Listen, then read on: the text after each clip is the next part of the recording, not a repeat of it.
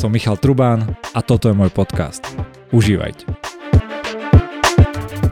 Dnes tu máme ďalšieho špeciálneho hostia. Povedal by som, že jedného z najlepších venture capital investorov v Československu, to som možno aj málo povedal, snáď aj v Európe, neviem či na svete, uvidíte na konci podcastu, že ako sa vám bude zdať. A, a dokonca, dokonca teraz už aj podnikateľ. A není to politik a volá sa Andrej Kiska. Vítaj. Čau Mišo. Začnem rovno tak, že ty ako uh, si bol jeden z manažerov fondov, investor, dlhé roky, 12 rokov uh, v Credo Ventures, jednom z najlepších fondov v Čechách, v Československu, určite aj lepšie, aké, akýkoľvek na Slovensku asi, asi bol.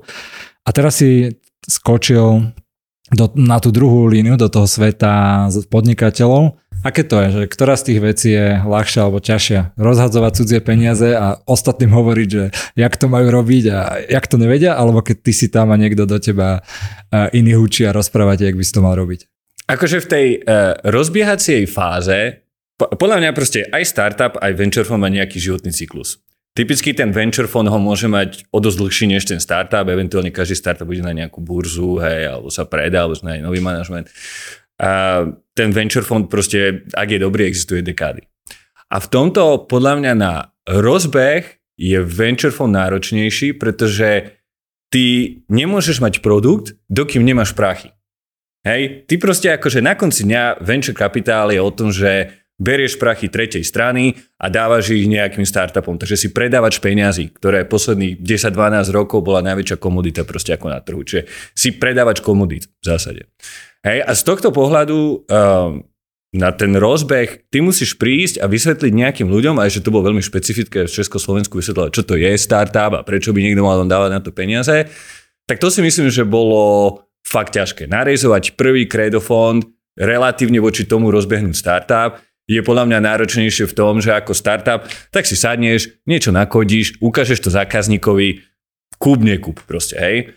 Venture fund, beháš proste dva roky s prezentáciou, snažíš sa proste dať dohromady nejaké peniaze, potom musíš teda nájsť tie startupy, do ktorých tie peniaze dáš a za 10 rokov uvidíš, či si ich dal dobre alebo nie. Hej? Čiže na rozbeh si myslím, že venture fund je ťažší, na druhej strane už keď raz tie prachy v tom venture fonde máš, podri, môžeš sa ti dariť úplne na hovno, ale proste máš prachy na 10 rokov, máš nejaké fičko, ktoré si z nich bereš, a ak si môže žiť proste ako relatívne pohodlným životom. Hej. Ten startup na druhej strane, keď už niečo zákazníkovi predáš, tak potrebuješ nájsť ďalšieho zákazníka, ten prvý musí byť šťastný, nemôže odísť, takže ten nôž na tom krku tam máš furt a ten venture kapitalista ho má ako trošku ďalej od toho krku, keď už ten fond narejzuje. No. Ale asi super vec, ktorá nie je na Slovensku úplne až taká známa, a, alebo, alebo sú nie na to ľudia zvyknutí, a ja to poznám aj z tej politickej strany, že rejsovanie peňazí na nejakú inú vec, hej, a že a ty, to, ty si rejsoval peniaze od iných ľudí na, na niečo tiež do budúcna, na nejakú víziu. Čo bolo podľa teba, čo pri takomto rejsovaní peňazí dôležité? Sú to vo veľkom, že kontakty, tvoja história, to ako sa vieš predať. Teraz myslím špeciálne v tom venture fonde, nie pre investorov, a možno je to to isté, teda nie pre startupov, že možno tam platí ako keby, že to isté, ale viem si predstaviť, že trošku iný skillset potrebuješ, keď chceš ľudí namotávať na to, že dajte mi peniaze do môjho fondu, nechajte to tam 10 rokov, 15 rokov a, môže vám prísť 2-10 násobok. Zároveň je také rizikové, že čo by si poradil iným ľuďom, keby chceli rajsovať peniaze do fondu, že čo musia mať buď v sebe, alebo čo, že musia mať dobré kontakty, musia byť známi, alebo sa dajú takto peniaze získať aj keď človeka nikto nepozná v tom odvety. Hej, ja si myslím, že um, taká bežná misinterpretácia toho jobu je, že je to job finančníka ale e, v skutočnosti je to job salesáka. A čo musíš mať v sebe, a myslím, že sa dostaneme aj k tomu, čo musí mať v sebe aj ten podnikateľ alebo startupista, a, a myslím, že ten spoločný menovateľ oboch tých jobov je, že na konci dňa musíš rád predávať. A pretože v oboch tých joboch, pokiaľ ten CEO alebo ten, ktorý rejzuje tie prachy, nič ti nedostáva, furt nikomu niečo predávaš. Hej? A uh, v tomto je pravdou, že keď sa teda zameráme teraz na ten venture fond, tak ty máš ako keby dva typy salesu, ktoré musíš robiť. Jeden je sales tvojim investorom, aby si ten fond narezoval a druhý je sales tým podnikateľom, e, ktorému tie peniaze dávaš. A vidím v mnohých fondoch, že človek, ktorý je dobrý v budovaní si networku a tej ako chémie s tými inštitucionálnymi investormi, od ktorých chceš ten fond, môže byť trošku iný typ salesu ako s tými punkovými podnikateľmi na tom začiatku. Ale napríklad v kréde u nás to tak určite nebolo. Uh, Ondřej, ktorý vlastne bol ten hlavný fundraiser toho prvého fondu, môj partner, uh, myslím si, že je skvelý salesák aj na tých LPs, ako im hovoríme, uh, tak aj na tých podnikateľov. Hej? Takže uh, myslím, že sa to líši fond od fondu, Um, ale myslím si, že ten spoločný menovateľ toho, že musíš byť super salesák a len predávaš dvom iným cieľovkám tam ako platí. Čím ty vlastne tým ľuďom akože garantuješ potom, alebo ako im rozprávaš o tých financiách, že o tých ich peniazoch, lebo toto sú väčšinou vysokorizikové investície, a že keď ti tam dajú nejaké peniaze a v zásade aj veľké štatistiky na svete hovoria, že tie venture fondy iba 3-4% vedia byť naozaj že veľmi, veľmi úspešné. Že ako im ty hovoríš to, že ako im ten sales že predáš, hej, že, že sa môžete spolahnúť, že na základe čoho, že mám nejakú históriu, ktorú ste vtedy asi nemali, vtedy to aj nikto nepoznal možno, že čo je také ten pitch, ktorý im ty dávaš? Hej, akože Uh, tu musíme ešte odlíšiť vyspelosť toho trhu a reálie fundraisovania v Čechách a na Slovensku a reálie fundraisovania proste na západných trhoch. Hej. Na Slovensku a v Čechách stále ešte vysvetľuješ, čo to je startup, prečo investovať do venture kapitálu, na čo vôbec taký fond existuje, prečo vôbec startupy mali brať prachy. Hej, takže tu, je, tu vlastne vysvetľuješ nejaké základy, ktoré niekde na západe sú ako relatívne zabehnuté. A ja teraz, keď sa dostaneme k tomu, čo tým investorom ponúkame, tak tá matematika tých venture fondov uh, vlastne nie je ako úplne triviálna. Hej? Pretože keď sa pozrieš na tie ako keby bulvárne čísla, tak tie ti ukazujú, aha, venture capital je v zásade také kasino. Hej, keď sa na to pozrieš z nejakej ďalky, tak vidíš, že oni majú nejaký, dajme tomu, 10-12% IRR v priemere, možno ešte menší, hej, čo je relatívne málo. A, a je strašne ale veľká odchýlka od toho priemeru. A keď sa niekto pozrie len na tie dve čísla, povie si, OK, relatívne malá ziskovosť, ale s relatívne ako veľkou odchýlkou, tak si hovorí, tak na čo by som niekomu dával prachy do venture fondu, ktorý mi ho vráti po 12 rokoch, to je ďalší veľmi dôležitý element, že ty keď dáš prachy do venture fondu, tak je to jeden z najnelikvidnejších asset klásov, ktoré existujú. Proste fakt čakáš 10-15 rokov. Náš fond z roku 2011... Viem, poznám to. ja už si chcel veľakrát mať očiaľ preč, ale ešte si... Neboj, aj nám tí investori volajú. A, a, a presne sme to riešili v tom prvom fonde. Hej, ja si to ako môžem nejak akože zľahka ako povedať, že ten fond bol narezovaný v 2011 a, a my tam máme kopec portfóliov firiem, dajme tomu aj kopec 7-8, ktoré relatívne sa im darí, proste hej, majú nejaký cash, je to ako profitabilná firma, no ale my sme tým investorom povedali, že v určitom momente tie prachy ako dostanú naspäť z tých firiem, hej. A, a ty musíš riešiť vlastne, ako čo s tými firmami budeš robiť, respektíve čo budeš robiť s tým tvojim podielom po tých 10-15 rokoch, keď to expiruje. Takže je to asset class, ktorý je relatívne dlhý. Ale keď sa pozrieš dnu do tej matematiky, tak vlastne prídeš na to, že 80 až 90% výnosnosti tej celej asset klasy generuje tých istých 10 fondov.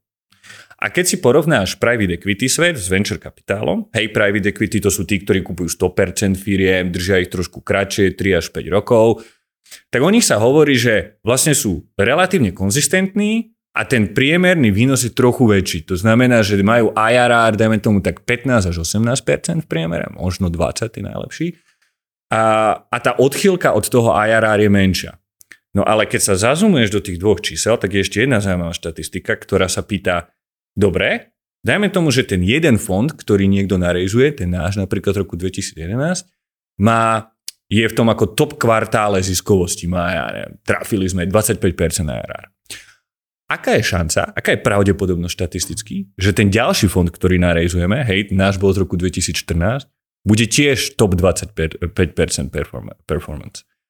A ukazuje sa, že vo venture kapitále tá pravdepodobnosť, ak máš jeden fond v top kvartále, je 75% na šanca, že aj ten ďalší fond bude v top kvartále. V private equity, keď máš jeden fond v top kvartále, tak šanca, že aj ten druhý bude v top kvartále je len 25%. To znamená, že je to v zásade ako náhoda. A preto celá vlastne ako venture hra sa dá zosumarizovať do toho, že ty máš nejakých top 10-20 fondov na svete, ktorí konzistentne generujú obrovský return a všetci ostatní tak nejak ako plus minus prežívajú. A ten náš bet v krede, keď my sme fundraizovali, je povedať, aha, keď si zazumujete do tých čísel, tak tí top sú proste skvelé fondy, ktoré generujú obrovské peniaze a žiaden taký v strednej Európe zatiaľ neexistuje. A my si myslíme, že tá jednička na tom trhu bude vedieť konzistentne generovať tak dobré returns ako tí Američania, pretože máme nejaké unikátne vlastnosti v strednej Európe, ktoré si myslíme, že sú vlastne dobrým IT príbehom naklonené. A to bola vlastne ako tá teória, ktorú sme sa v tom čase ako snažili predať. Výborné. A teraz sa ťa spýtame, že keby som v tom čase uh, do kreda aj LP dal, že milión eur, to sa bude dobre prepočítavať na rôzne veľkosti, že koľko by som mal z toho po desiatich rokoch? Keby si dával do všetkých fondov takisto, hej, lebo my sme narezovali tri fondy, je dôležité o venture kapitále povedať, že ty vlastne každé tri roky cca rezuješ nový fond, ak sa ti darí. Hej, ale že v zásade by som mohol zainvestovať iba do prvého, oni sú separátne, nie? Že ďalší fond dávate do iných startupov a tak, a že ten jeden fond má nejaký life cyklus, či vy to nejako prepájate áno, potom? Áno, je, je to tak, že ten jeden fond má svoj life e, cyklus, druhý, druhý, ale keď sa niekto spýta, keby som dal prachy do kreda, aké IRR dostanem? Tak ti poviem, že OK, tak by napríklad dal... na to milión, že dal som v dve, že ne, vtedy som mal nejakých milión eur, dajme tomu, čo to bol rok 2014, či kedy? 11. 11, že dal som milión a teraz 2020 by som mal koľko z toho? 2020, my sme to rátali, nedal, hej, že? Hej, my sme to rátali na 2022, Kebyže si bol investoval s nami počas celého toho obdobia, mal by si IRR 66%. 66% je lepšie než akýkoľvek hedge na svete. Ja myslím, že 66% za 10 rokov znamená, že sme ti vrátili 15 krát kapitál. Mm-hmm. čiže také. strašne zhruba, len čiže dal by som milión a po tých 12 rokoch by som mal, že 10? Možno 15. 12, 15, takto, hej. hej. Akože teraz z hlavy, ešte po tom včerajšku, po tých 4 pohároch vína, ti neviem proste z hlavy akože povedať ja... 60% IRR po 10 rokoch, ale sú to ako e, relatívne veľké násobky toho kapitálu. A vy ste vlastne vtedy brávali, alebo brávate stále oveľa menšie aj sumy, nie? Že tam vie niekto aj v 100 tisícoch byť nejaký LP, áno, alebo takto, hej. Hej, hej, Čiže, áno v zásade, keby dal niekto, že 100 tisíc, tak to vychádza na milión a pol, čiže zle som to prepočítal. Hej, hej, hej áno, dobre to prepočítavaš. Hej. Čo, čo je krát ako... 10, či krát, krát 100 tisíc, krát 15, koľko to je? okay. Áno, e, jedna dôležitá vec, čo, e, čo ja treba povedať je, že ak investuješ do venture fondu, a my sme mali investorov, ktorí investovali do prvého fondu a nedali peniaze do druhého. A tam je hrozne dôležité povedať, že e, že na konci dňa v procesoch, ktoré majú relatívne vysoko rizikový výsledok, je dôležité mať dostatočne veľký sample size, aby tá tvoja matematika fungovala. Presne keď hráš poker.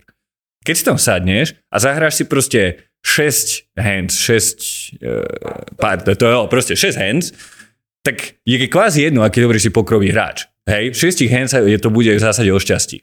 A presne tak väčšina investorov, my, my im hovoríme, že na to, aby tá matematika fungovala, ty fakt musíš vidieť 50 až 100 investícií. Ak odídeš po prvých 20, tak je dobrá šanca, že nechávaš ten výsledok len na kompletnom šťastí. Hm. 50 až 100 musíš zainvestovať? Áno. Mhm. Okay. Hej. Až potom, sa tá matema- až potom tá matematika skutočne štatisticky dáva zmysel. Hej? Proste akákoľvek, a to hovorím aj anielským investorom, ak zainvestuješ 5 startupov, tak si, si to do totálneho kasína, pretože vôbec nevieš, čo To robíš. poznám tiež. tiež to takto mám. A, a, a niektorá vyletí, niektorá ale tak, á, tak nič, tak nič, tak nič. A to je úplne v pohode, hej, akože keď to robíš kvôli to, že sa ti páči nejaký konkrétny príbeh, tak akože prečo nie, ale vždy tomu anielskom investorovi hovorím, že musíš vedieť, prečo do toho ideš, hej. Ak do toho ideš kvôli tomu, aby si mal srandu, videl nejaký podnikateľský príbeh, tak super. Ak ale chceš na tom zarobiť aj nejaké peniaze, tak ty potrebuješ, aby tá, si mal štatisticky signifikantný sample, hej, ináč proste si nič neoveríš. Takže my sme mali investorov, ktorí napríklad po prvom fonde povedali, a, a toto kredo, však tam ešte žiadne výsledky nie sú, však sú to len 3 roky. A ja tým vysvetlíš, no dobré, ale tak na výsledky sa čaká 10-12 rokov a toto je prvých 20 firiem, ty by si ich mal vidieť 50 až 100, aby to dávalo zmysel. Ale boli takí experti, ktorí akože po prvom fonde povedali, že nie.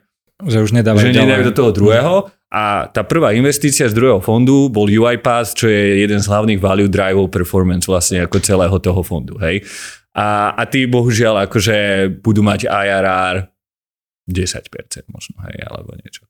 Takže tam proste akože strašne závisí od toho... Uh, je, je vlastne výsledok, či už aj uh, angel investovania, alebo čokoľvek to, že ty potrebuješ v tom svojom fonde trafiť jednu, dve firmy, ktoré sú že veľmi, veľmi, veľmi úspešné, že násobky a oni potiahnú cel, celý ten sample alebo to vieš dosiahnuť aj tak, že mám viacero nadpriemerne úspešných exitov, ale není tam nič také akože niekoľko obrovské násobky a že tiež je to, tiež je to niečo dobré. Že tá matika je vlastne postavená vždy o tom, celý ten venture capital je aj drivovaný a tým, že sa snažíte hľadať vždy nejakého človek, teda firmu, ktorá je outlier, ktorý to že veľmi, veľmi potiahne, nie?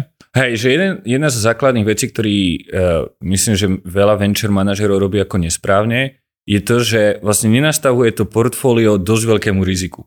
Ten paradox venture fondov je, že uh, tie najlepšie venture fondy majú relatívne veľký pomer kompletne odpísaných investícií, kde proste si nedostal za to ani dolar.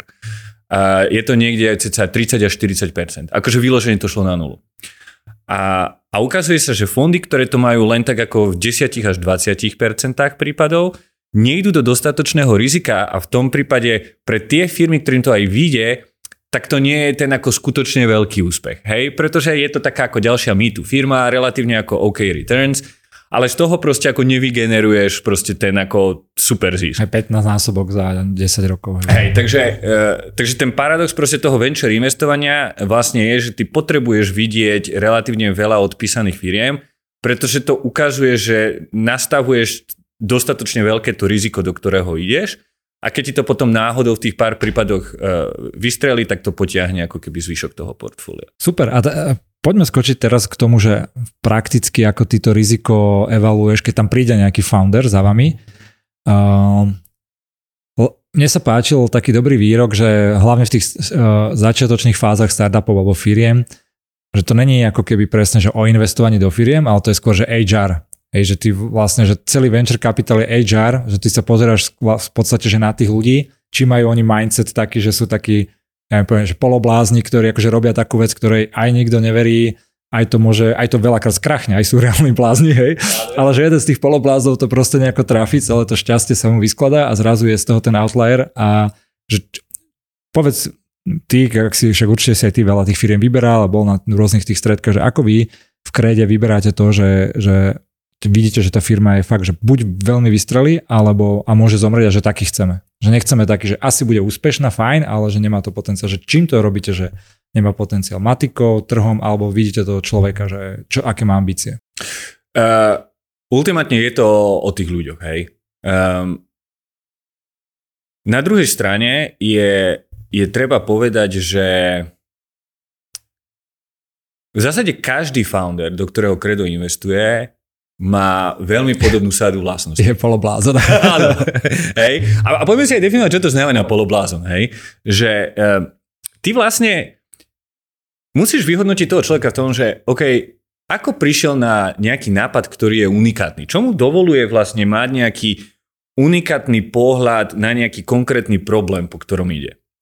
A to polobláznosť v zásade ako hovorí, že Uh, Peter Thiel tomu hovorí, že uh, ty musíš byť ako trochu ako autista vlastne. Uh, ma, byť trošku na tom spektre v tom, že ty musíš mať tú ochotu pozrieť sa na nejaký problém ináč ako väčšina ľudí a musíš si stáť za tým názorom uh, v momente, keď väčšina ľudí ti hovorí, že je to totálna hovedina.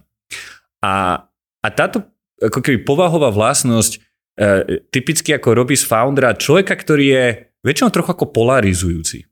Hej, pretože väčšina ľudí si hovorí, že je to teda buď ako blbec, hej, pretože spája v sebe nejaký úplne iný uhol, uhol pohľadu, ako by bol ako priemerného človeka a zároveň je o ňom silne presvedčený. Hej, čiže tá, to, čo ho robí ako keby polobláznom. To je náš v politike celkom. Potom sa mi tak politicky rôzni ľudia prechádzali hlavou, že okay. pre, prechádza, že nikto budeš nevie povedať, že je to správne a to si myslí, že to je správne. Ale... A určite akože nejaká podobnosť bude tá výhoda toho startup CEO proti politikovi je, že ten startup CEO má e, za sebou nejakých, e, možno je to tak aj pri politikoch, to neviem, má za sebou nejakých investorov a nejaký board, ktorému ako musí reportovať objektívne čísla. Hej. Igor také nemá. Takže to je, ten ma napadol, ten ma napadol. A to bol ten, ktoré, ktorému ten rozdiel. To, nie, že firma skrachovala, ale skoro celý štát. Ale poďme naspäť. Sorry, by to nedalo, lebo som sa začal na tým zamýšľať. A no, vráťme sa k tomuto, lebo to je podľa mňa super vec, že, že tí foundry majú tú unikátnu vlastnosť toho, že sa pozrieš na že ako na to prišiel, hej? Áno, takže akože jedna vec, ktorá musí byť ako relatívne jasná je, odkiaľ prichádza ten unikátny pohľad na vec. A to je nejaká povahová vlastnosť, o tej sme sa teraz bavili. A druhá vec je, že ty musíš mať nejaké skúsenosti z toho, čo ideš robiť, aby si objavil nejaký problém. Hej, že je relatívne ťažké, ja som to snáď ešte nevidel v mojej kariére, že by človek prišiel, nestrávil v tom space žiaden čas, hej, v tom, v tom odvetvi, do ktorého ide a povedal, hm, tak ja si myslím, že tu je nejaký problém a ten idem poriešiť. Hej, že v našej skúsenosti drvivá väčšina uh, startup zakladateľov sú ľudia, ktorí, dajme si príklad Product Boardu napríklad. Product Board Hubert Palán, jedna z najhodnotnejších e, českých firiem. Ja myslím, že valuácia, aspoň teda na papieri, e, je 1,5 miliardy dolárov. Hubert uh, bol produkťak Pardon? Ja sa prepáč, ja sa tak si, lebo ja sa tiež stretol v San Francisku a to definícia poloblázna sedí trochu, ale on nepočúva tento podcast, takže to je pohode, môžeme, môžeme si robiť srandu. A pozri, on akože... Ale by som to vtedy nikdy nepovedal, že niečo takéto, ako keby, že on bol veľmi šikovný, všetko, že selsak, brutálny, hej, že to na ňom bolo vidno strašne a aj networker a všetko, ale že mne sa to zdalo ja keď som videl, že vlastne, potom som prestal sledovať, tam sme sa chvíľu stretli, ak sme tam boli z Nice Reply 3 mesiace na nejakých party a tak sme boli spolu. A mne to strašne prišlo, že je to, nie ten produkt, ale on, že vôbec nemá to jadro, hej, že je to len taký selsa, ktorý by predával čokoľvek, hoci čo iné. A keď som teraz fakt, že pár týždňov dozadu tiež čítal o tom product boarde, že wow, že to by som nikdy do neho nepovedal. Reálne toto a to je, e, to je ďalšie ako, no e, je tam strašne veľa, čo by sa dalo z toho rozbaliť, čo si zrovna povedal, hej, ale budem sa držať proste akože toho príbehu, ako ho máme zatiaľ naline-upovaný a to, a to je, že OK, ako Hubert prišiel na, na nejaký ako unikátny problém na riešenie. Hubert bol e, šéfom produktu v Good Data. Jeden, jeden ako z hlavných driverov českého startupového ekosystému sú firmy Romana Staňka. Dôvod, prečo český ekosystém je tak ďaleko proti tomu slovenskému, je ten, že startup ekosystém je taká snehová gula, že niekomu startup vystrelí, on sa niečo naučí na tom vystrelení, ale aj proste ten manažmentský layer pod ním, hej. A presne akože a Roman Stanek je ešte taká ako dobrá polarizujúca osobnosť, ktorého veľa ľudí ako odchádza a zaklada si vlastné veci a hovorí si, fú, tak Roman je debil, ale na druhej strane ma naučili, ako robiť biznis. Hej, čiže Roman asi tiež tento podcast nebude počúvať, ale takže ho môžem pohovárať trochu. Ale, a on ani nemá rád Česko, takže ja ho ohováram rád. Ale faktom je, že on založil tri firmy, e, každú s nejakým úspechom predal, hej, ja neviem, jedna išla do Sun Microsystems, to ešte bolo ako v rokoch 2000, čo bol ako obrovský úspech, keď to bolo, ja neviem, 40 miliónov dolarov. A potom mal, takže mal NetBeans, 60net a v Good Date narejzoval Series A od Andrisen Horovic v 2009, to bolo že 30 miliónov dolárov. Dneska to je akože každodenná story, hej, ale v tom čase proste to bola ako obrovská vec, 30 miliónov Series A 2009. To si pamätám aj ja to Good Data, že to, to, to bolo brutálna vec vtedy. No. no a vieš, vtedy ako to, všetky sa tak ako otvorili oči, ty vole Roma, tak to je riadny makáč. A, a pod ním uh, jeho prvý engineer bol Jakub Nešetril, uh, ktorý po troch rokoch odišiel a založil API, to sme zainvestovali a to sa predalo Oracle. Koľko sa to predalo API? To bol tiež veľký úspech, nie? Ten API, myslím. Bol to veľký úspech, myslím, že sa to ako nikdy nezverejňovalo a povedzme si to takto, že e, tieto firmy musia reportovať každý exit nad 150 alebo niečo také. Takže bolo to pod toto číslo, hej. Ale akože na, na ten čas, to, že si kúpil dák do nejakú firmu, proste Oracle v Prahe, hej, toto 2013 alebo 2014, to proste akorát nie veľký úspech. Ale čo to ukazuje je, že takže odišiel Jakub, niečo založil, predalo sa to, urobil z toho ďalší úspech. Tam sa niečo nejakí ľudia naučili, zase založili ďalšie startupy a takto tá snehová gula sa proste ako na seba nabaluje a Roman bol definitívne v tých počiatkoch tej českej snehovej gule a je to jeden z dôvodov, prečo ten český ekosystém dneska je tak ďaleko. Hej. No a ten Hubert teda tam bol head of product a e, potom išiel si robiť MBA, to už bol v San Francisku a e, prišiel a hovorí, a ja som produkťák, nemám pre seba vlastne ako software, kde by som mohol zberať feedback od zákazníka, mohol si definovať, aká je tá produktová roadmapa, synchronizovať sa s tým produktovým týmom, kam ten produkt ide. Takže robím ako keby nástroj sám pre seba. Hej? A z pohľadu venture investora toto je ako veľmi dobrá story preto, a, a hovoríme jej founder market fit, pretože máš nejakého zakladateľa, ktorý videl, ako funguje dobrá firma pod tým Romanom, objavil tam nejaký problém, ktorý na ktorý mal ako unikátny pohľad, hej, riešil si svoj vlastný problém a hovorí, no tak poďme postaviť nejaký software, ktorý mi tento so, e, problém porieši. Hej, a to je pre nás ako jedno z tých najdôležitejších kritérií, je, že OK, odkiaľ ten človek prišiel na riešenie toho problému. Super, ale to, že nemôže byť asi úplne jedno, jedno jediné kritérium, lebo ja keď ne, neviem veľa o tejto storke, ale keď sa iba pozriem na to, čo hovoríš, tak z popisu product boardu mi príde, že to, je, to bol ďalší tool, jeden z ostom, že keby vtedy prišiel niekto za mnou, že čau, idem si tu robiť, alebo mám nejaký produktový tool na tasky a neviem, na veci, na feedbacky, tak by som povedal, že, alebo by som videl, že OK, že kamo, ale že však toto sú tu, že už obrovské korporácie majú vlastné milión startupikov od Trella, ja neviem, že celý segment by si vedel nakresliť, popísať. A chápem, že stále v tom fielde by si mohol nejako uspieť, ale čo bolo ešte za tým, že vlastne to uspelo až takto, že bol to ten sales dobrý, alebo že to vedel predávať, bol to to, že mal veľký kapitál, že to vedel poriadne robiť kvalitne, že čo bolo podľa teba to, že jeden z tých miliónov ďalších apiek na produkty, projekty, čokoľvek, zrazu vyrásla do také hodnoty? Hej, takže e, poďme sa ako oddeliť po tých ako rôznych vrstvách, kde, kde vlastne ako odpadávajú tých investičných kritériách tí foundry. V prvom rade musíme mať ambíciu postaviť niečo fakt veľké. T- prekvapujúco, tam odpíšeš ako venture investor 50% konverzácie. To ako zistíš? Lebo mne napríklad naopak, že ja keď sa bavím, že toto je super, čiže debata, že príde a niekto povie, že ja chcem niečo veľké a tak a vidím, že mám taký feeling, že čo tu akože riešiš, že tak sa mi zdá, že nie, že si poloblázen, ale že echt blázon, áno, že, áno, áno, že kde je tam tá miera toho, že vidí, že typek chce niečo veľké? Že čo sa spýta, že lebo veľakrát sa tak pýtajú také veci, že či chceš tú firmu potom predať, alebo že aký máš s ňou takúto víziu. Čo tam ty hľadáš? Čo... Aha, takže uh, v prvom rade musíš ukázať tú kompetenciu, hej. Ak, máš, ak chceš len vybudovať niečo veľké a nevieš, čo robíš, tak si blázon, hej. Ale uh, dajme tomu, že sme si už odškrtli to kritérium, že uh, vieme, prečo tento founder uh, rieši nejaký problém nejakým kvázi unikátnym spôsobom a má nejaké skúsenosti. Že má tú kompetenciu. Takže má nejaký kompetenci.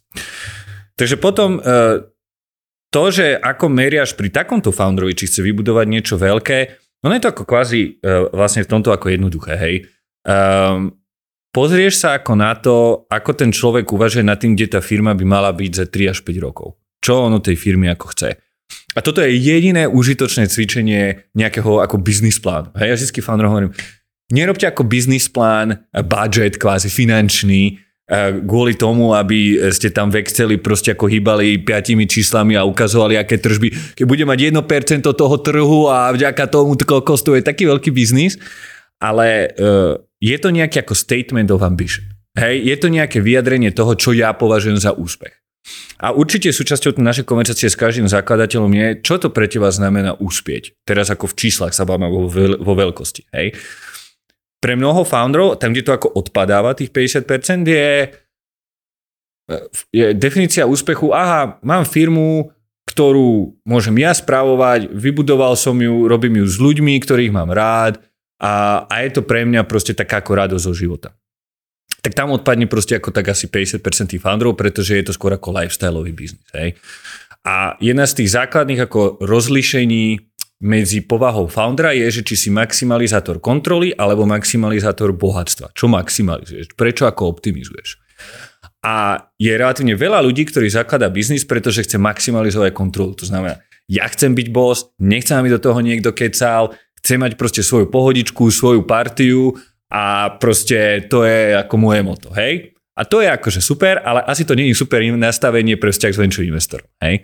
A mnoho ľudí, ale to nevie ako povedať dopredu. To len vidíš akože z tej konverzácie, že vlastne mu dochádzajú prachy, dajme tomu, a tak príde za tým venture investorom a hovorí, No, vieš čo, ja by som strašne rád, vlastne aby mi nikto do toho biznisu nekecal, ale dochádza mi tu cash, tak na nejaký rok by sa mi zišlo, aby mi dal tak do prachy proste, hej. A takýchto konverzácií ako nemáme málo. Takže je dôležité si proste povedať, prečo ten biznis zakladaš. Zakladaš ho, lebo chceš byť king of the hill, tom prípade radšej neber investičné alebo venture prachy. Alebo chceš vytvoriť niečo ako fakt veľké a chceš maximalizovať tú veľkosť a preto do toho ideš a v tom prípade si na správnom mieste. Hej, čiže to je, nazvime to nejaký, nejaký ako prvý, taký akože prvá vrstva toho, kde to odpada. Druhá, a toto je tá ako asi najkomplikovanejšia pre stredoeurópanov, je, my investujeme v IT. Hej, a preto nejaké technologické zázemie e, toho týmu tam musí byť. A takže dá sa skrátke povedať, že investujeme väčšinou do ajťakov. A ten problém toho uspieť v startup svete je, že ty musí byť aj dobrý ajťak, ale musí byť fakt dobrý salesak. A keď nechceš predávať, tak ten úspech nedosiahneš. A to, kde, vieš, keď sme nastali do product boardu, product board nebol či prvý produkt pre produktových manažerov na svete, hej. Ale čo bol, uh, bolo, Hubert prišiel a sám vyhastli o prvé 2 milióny dolárov ARR. Žiaden salesak. Nikto.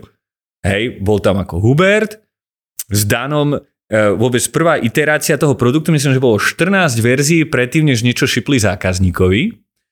A, ale on ako ten produkťak proste akože vedel, po čom ide, vedel to proste predať a tak dlho chodil za tými zákazníkmi, asi to niekto ako ultimátne od neho kúpil. A to je to, kde už keď my zainvestujeme, väčšina tých startupov niekde ako zlyháva. A to je v tej schopnosti a ochote sa pretransformovať zajťaka, ktorý tam kutí na produkte E, na salesaka, ktorý ten produkt predáva. Že ja myslím, že základný rozdiel medzi americkým mindsetom a európskym mindsetom ako budovanie startupov je, že Európan si myslí, že startupová vojna sa vyhráva na produkte. Američan si myslí, že startupová vojna sa vyhráva na distribúcii. A klasický súboj teda vyzerá tak, že dojde ten Európan, ktorý má vypiplány produkt, proste všetky páčky, hej, svetla svietia, stierače stierajú, proste vytunené puklice. A potom dojde Američan, kde proste 404 proste hej tu a hen tam proste toto nejde, je to tam celé nejaké zbaslené, ale vie to predať proste, hej. A na konci dňa v tejto konfrontácii, teraz som to riešil s Peťom Irikovským um, v Exponej, že Hej, on je tiež taký hustler, ďalší, no. Je, a, ale aj oni presne akože narazili na to, že uh, Peťo vedel predať a, a tí Američania, ale ktorí ich kúpili, mali o mnoho šitoznejší produkt, ale vedeli to predať na tom veľkom trhu. Exponent mala super produkt, ale predával ho najskôr na lokálnych trhoch, potom išla do Anglicka, tak ako trh po trhu a to v mojej skúsenosti ako nikdy nefunguje. A v tomto tá ochota a to, čo oddelovalo Huberta od bežného foundera, je vlastne, to aj sám popísal, hej, že podľa nás tu kompetenc mal, ale zároveň ako tú produktovú technologickú, ale zároveň mal ako super kompetenciu niečo predávať. A, a myslím, že keď sa tieto veci zídu dohromady, lebo ty nepredávaš len zákazníkom, musíš predávať investorom a hlavne musíš predávať zamestnancom. A to je číslo jeden vec, ktorú ty vidíš, že dobrý salesák, jemu sa strašne ľahko buduje ten core team. Hej, on proste príde, každého nadchne, každý povie, oh, pipky, toto je super, proste s týmto typkom to idem robiť a viete nadchnúť pre tú misiu. A to vidíš v tom základe, hej, že job CEO ultimátne je komunikovať víziu, udržovať tú firmu pri živote cez funding a hajrovať tam ako Ačkový tým. To je jediné, čo ten CEO tam dlhodobo ako robí.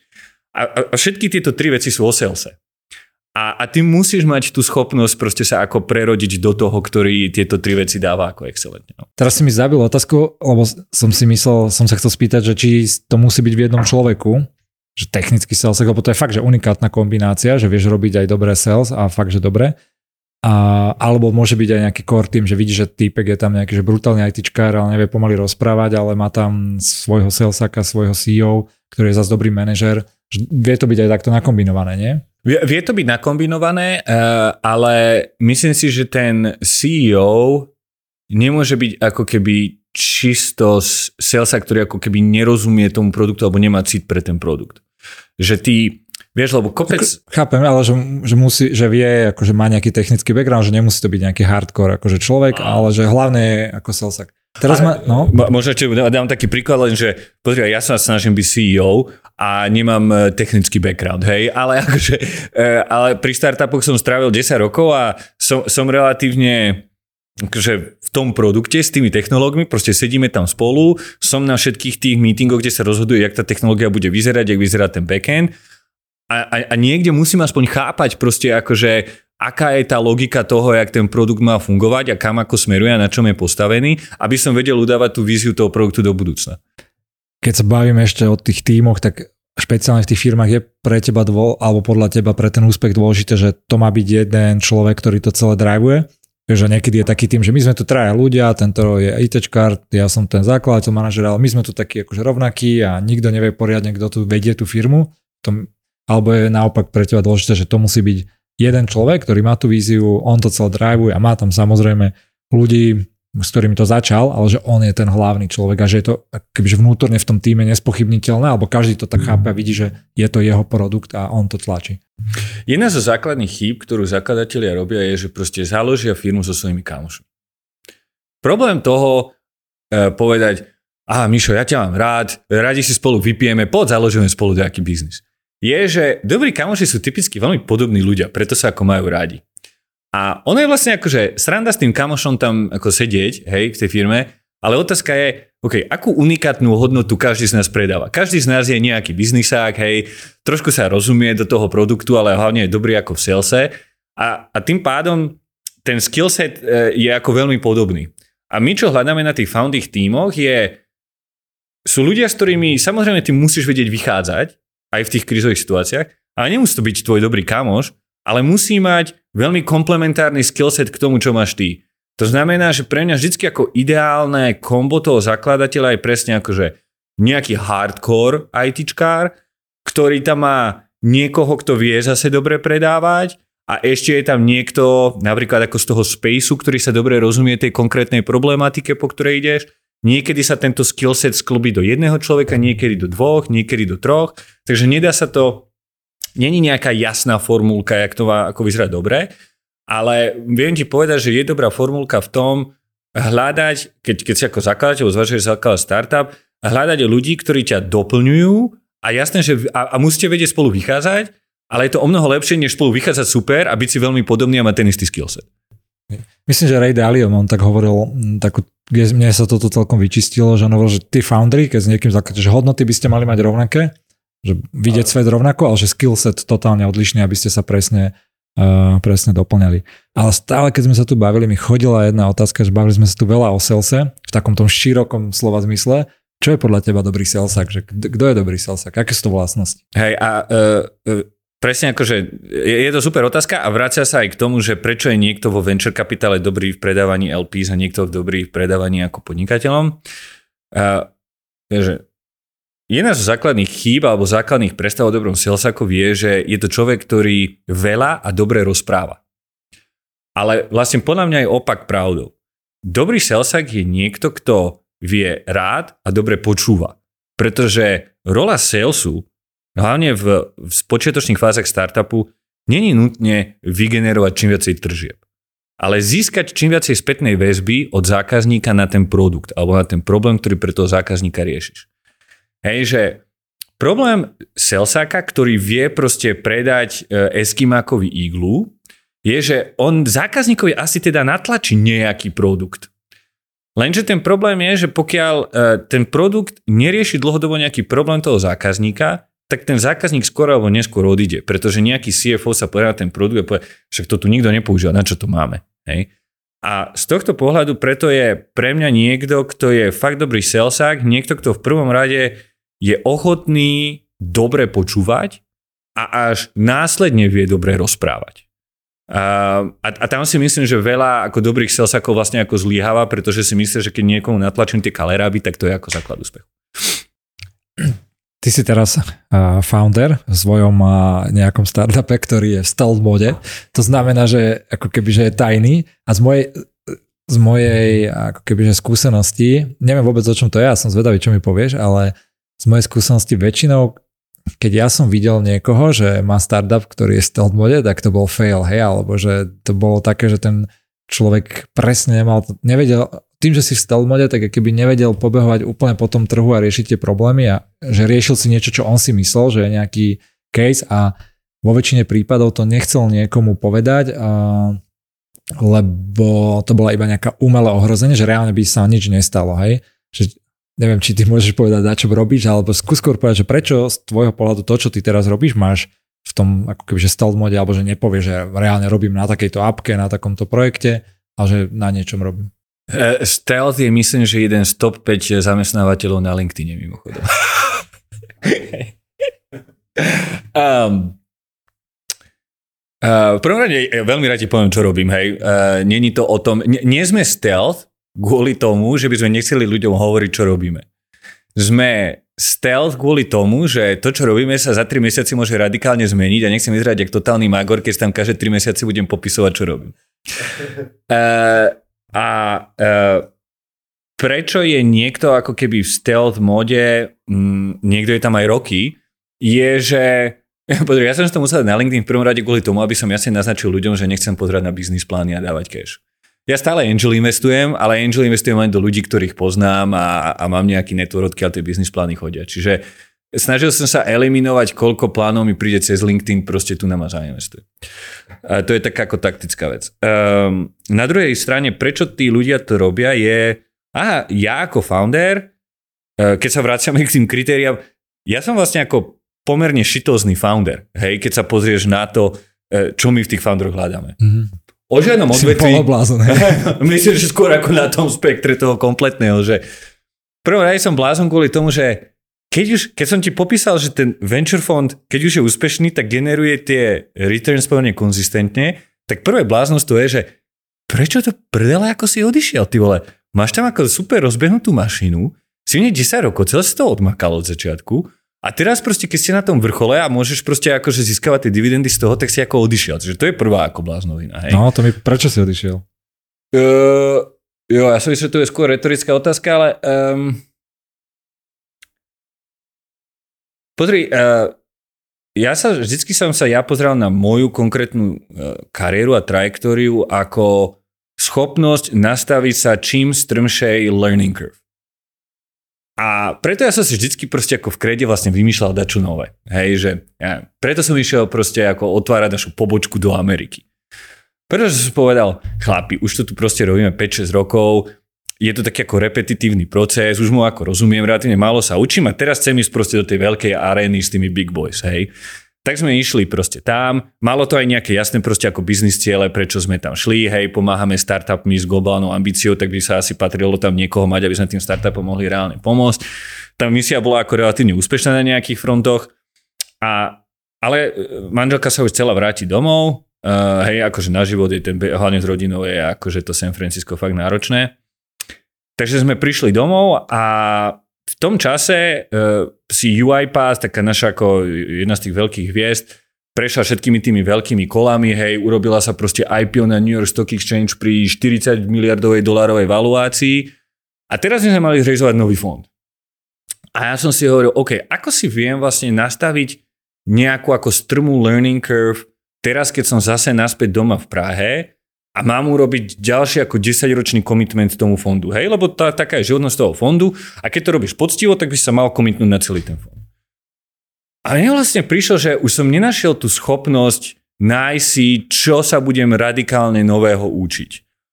A druhá vec je, že úplne otvorene šanca, že nejaká ďalšia firma s valuáciou 40 miliard dolárov, pre predstavu, hej, UiPath bolo druhé najväčšie enterprise software IPO v histórii enterprise software a trafili sme ho na vrchu nejakého valuačného píku, ktorý sa podľa mňa už asi nikdy nevráti, alebo určite nie ako v najbližšej dekáde. A, a teraz si povedať, že OK, a aká je šanca, že vôbec budeme schopní ako zopakovať niečo také ďalších 10 rokov? Podľa mňa tá šanca je ako, ja neviem, 0, niečo percenta. A teraz si hovorím, dobre, tak budem ďalších 10 rokov v práci, ktorú som robil posledných 10 rokov, bez schopnosti nájsť si tam nejaký ako learning curve, a čo, takže tam vlastne budem sedieť a zbierať tie prachy proste. Mo, hej, môj, môj plavecký tréner uh, to hovorí, že už spomína, by si už iba spomínal na staré dobré časy. a, a, vieš, a, a, a, a, a to je tam, kde sa ten startupový ekosystém dneska nachádza mimochodom, hej, že UiPath teda išiel eh, pri valuácii 40 miliard na IPO a dneska mám valuáciu 7. Hej, a väčšina tých startupov, ktoré nie sú na tom IPO, to znamená, že ty tam nemôžeš predávať tie akcie, tak sa proste pozerajú na firmu, ktorá na papieri bude mať hodnotu 20-30% toho, čo je tá posledná valuácia, ktorú niekde ako hrde zverejňovali.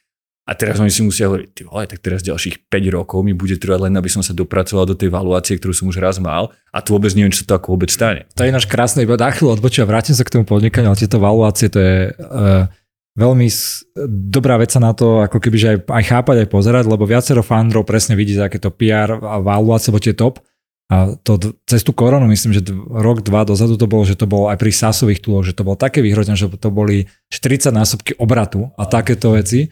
A potom tí foundry, keď aj chcú ro- rozmýšľať nad nejakú investíciu alebo predať firmu alebo nad svojou hodnotou tej firmy a pozerať sa na nejaký pik, ktorý však tak pokrešoval teraz, že ti dávajú takže dvoj, štvor na zobok obratu a ešte aj to vyjednávaš a, hro, hrotíš to. Takže niekedy aj tá situácia na trhu je strašne dôležitá pre tú valuáciu. Ja som vždy to tak bral, že vybuduješ však dobrú firmu a relatívne je to jedno, aká je situácia na trhu, ale fakt to tak nebolo, že posledný rok to bolo také bláznostvo, že keď si to vtedy nejako dobre trafil, predal, tak to sa už asi nezopakuje dlhé, dlhé roky. No. A, a to je ďalšia vec, ktorá ako keby toho zakladateľa ďalšia tá vlastnosť, ktorú teraz tých zakladateľov vidíš. Čo sa s tou firmou stane, keď si všetci uvedomia, že sa zrovna pretočili hodinky o 4 až 5 rokov dozadu? Jak na to zareaguje ten manažment, ktorý bol nahajrovaný, keď options mali nejakú valuáciu a dneska tie ich prachy proste majú proste petinovú hodnotu, hej? A teraz to vidíš vo vnútri tých startupov, že z čoho je ten startup skutočne vyrobený. Pretože Product market fit a také ako raketový rast vie zakryť veľa problémov. A oni sa všetky ako odokryjú v momente, keď sa tej firme prestane dariť. A, a môžem ti povedať, že mnoho firiem, ktoré dneska proste nejakým spôsobom my vnímame ako mega úspešných, lebo neviem, aká valuácia, neviem čo, tak akože vo vnútri v tých črevách tej firmy je to ako totálny kolaps, hej. Ľudia odchádzajú, proste totálna demotivácia, hej tá, tá, ten, ten rast každej tej firmy sa spomaluje, proste je to ako super, super náročné obdobie. To je ale toto obdobie, ale to je podľa že pri tých startupoch veľakrát to je aj že bežná vec, že keď vidím niektorých ľudí na titulkách Forbesu a tak a potom vieš tú skutočnosť, že tak jak to akože ide až dlhé roky, že to není niečo, že aha, teraz sa to stalo, že tak na, veľakrát ten akože PR svet alebo ten, ten obal, alebo to, čo si ľudia myslia, jak tí fundry vedia dobre salesovať, chodia po konferách, chodia do, do rozda, dávať rozhovory, a že realita je taká, že tá firma a firma za chvíľu, nie že končí, ale že vôbec nie. Možno aj veľa prežije, ale vôbec to nie je také akože slávne a valuačné, tak ako by sa mohlo, mohlo zdať.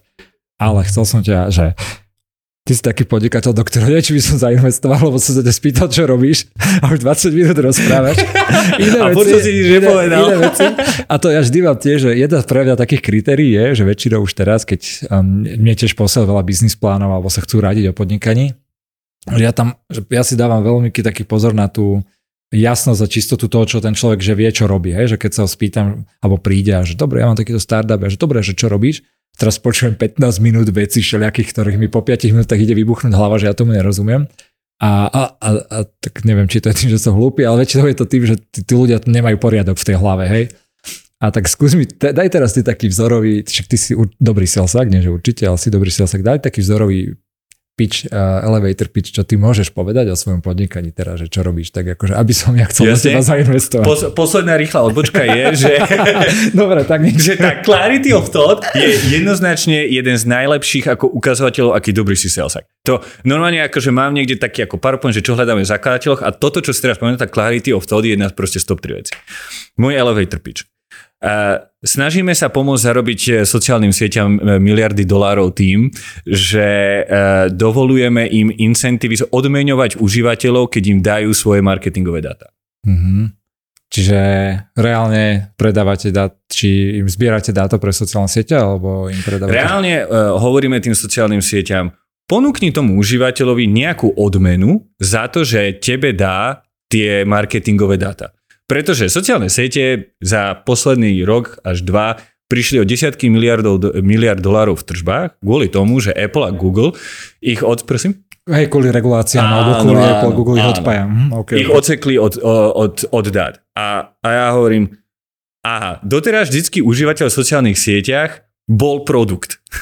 Hej, že if you are not paying, Uh, then, then you are uh, you are uh, the ones how the company is getting paid. Hej? Toto, sorry, že zase teraz ja dám odbočku, si tiež presne pamätám, že boli na také konfere, a tiež investorské, kde bola, bola že zadarmo a ešte Mušo, ktorý teraz Silicon Valley dlho žije a sedel vedľa mňa, to bol tu na Slovensku a presne povedal, že že počúvaj, toto je zadarmo za tú konfera a že no, no že, hm, tak keď je zadarmo, tak my sme ten produkt vlastne. A, že, a vtedy som si tak uvedomil, že oh fuck, vlastne áno, že ja som tu a oni mi to predávajú celé. Ja som si myslel, že aký som rád, že som niekde došiel a že niečo získam ja, ale ja som bol proste ten, čo, čo ho predáva. Je to, je to presne ako hovoríš, hej, presne. No a uh, čo my vlastne hovoríme tým, tým sociálnym sieťam je, aha, tak tomu užívateľovi niečo ponúkni, a nechaj jeho rozhodovať o tom, komu tie dáta dá alebo nie.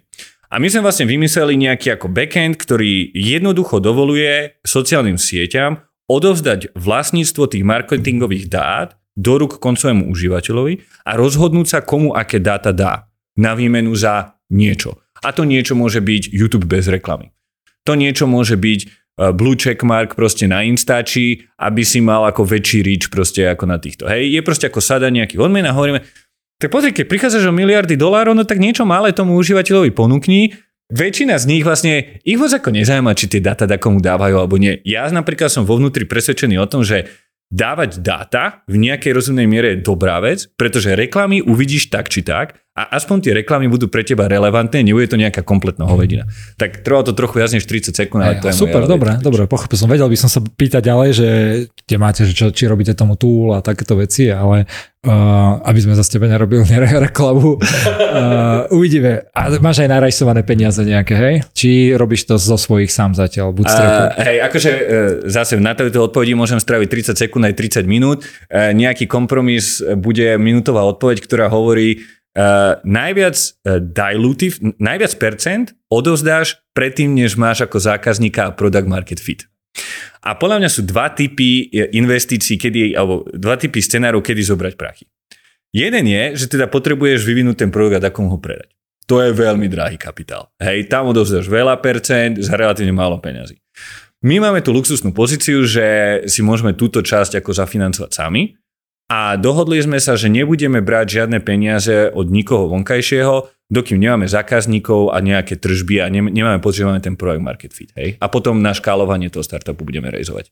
Super, to si veľmi dobre povedal, lebo však takto by sa to presne aj malo robiť. Hej? Ale tak nie každý si môže zaplatiť uh, za to, ale hej, že v zásade je to, ja tiež keď vidím, že v niektorých firmách, keď tam majú že 30-40% nejakí shareholdery, ktorí keď sa pred desiatimi rokmi povie, že za, za 10 tisíc alebo tak zainvestoval a má tam 30-40% vo firme, ktorá má teraz že miliónové zisky alebo niečo podobné, tak uh, ale zase na druhú stranu je to veľmi riziková investícia a kopec takých uh, aj padne.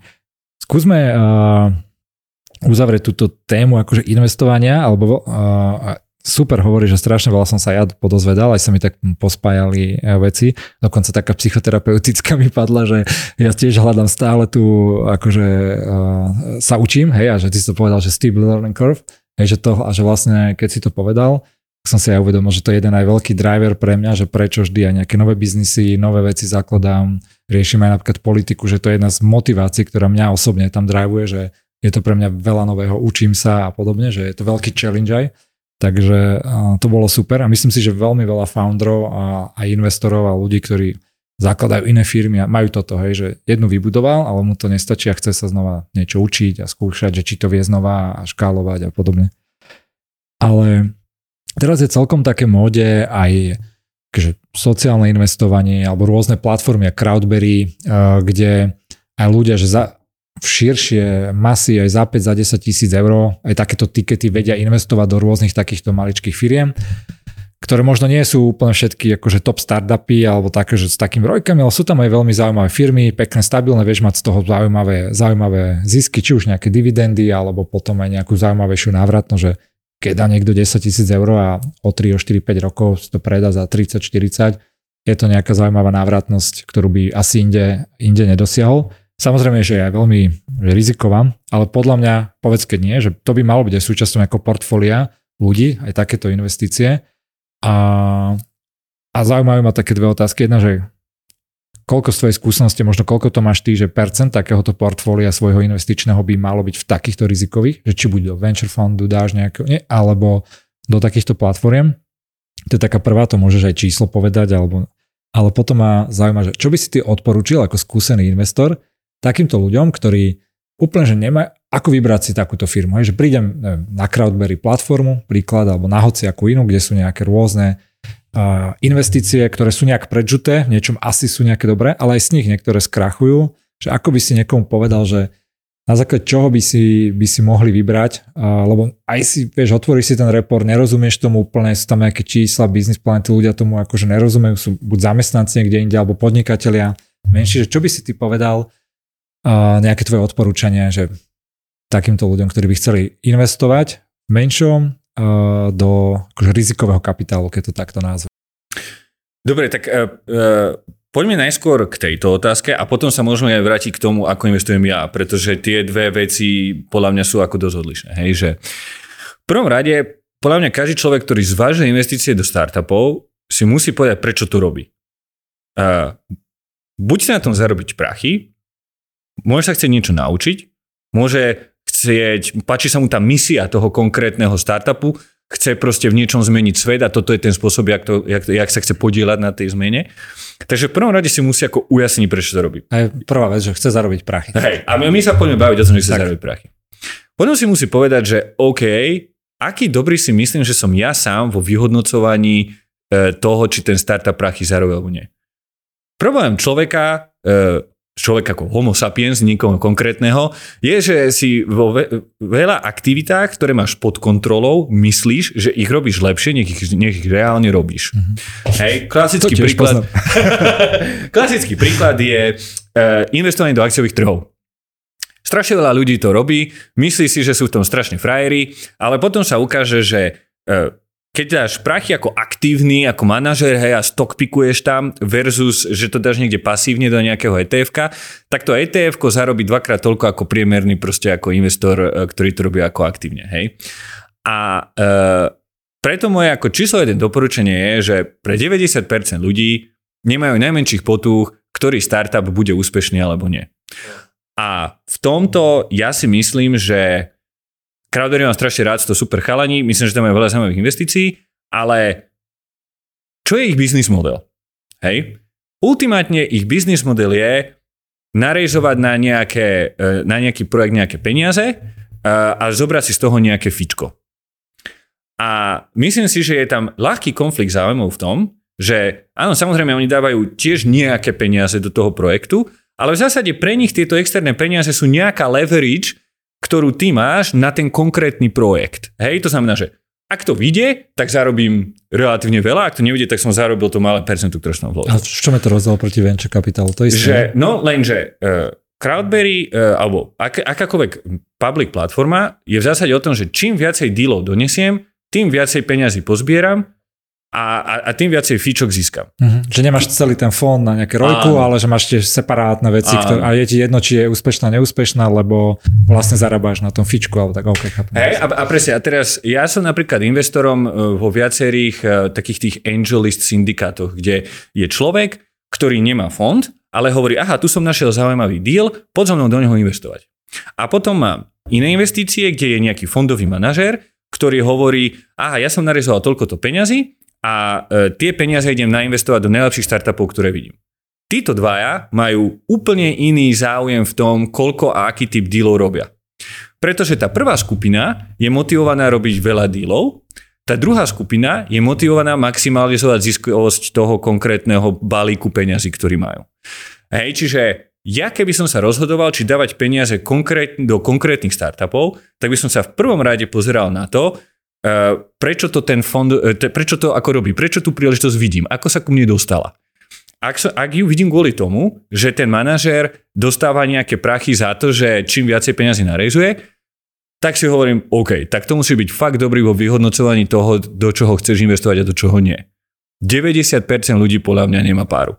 Takže všetkým týmto by som doporučil, radšej si vyberte nejakého fondového manažéra, ktorý si myslíte, že je dobrý, ideálne už má nejaký track record a povedzte, OK, tak tu máš ten balík peňazí, choď maximalizovať hodnotu tohto balíku, hej, a urob to.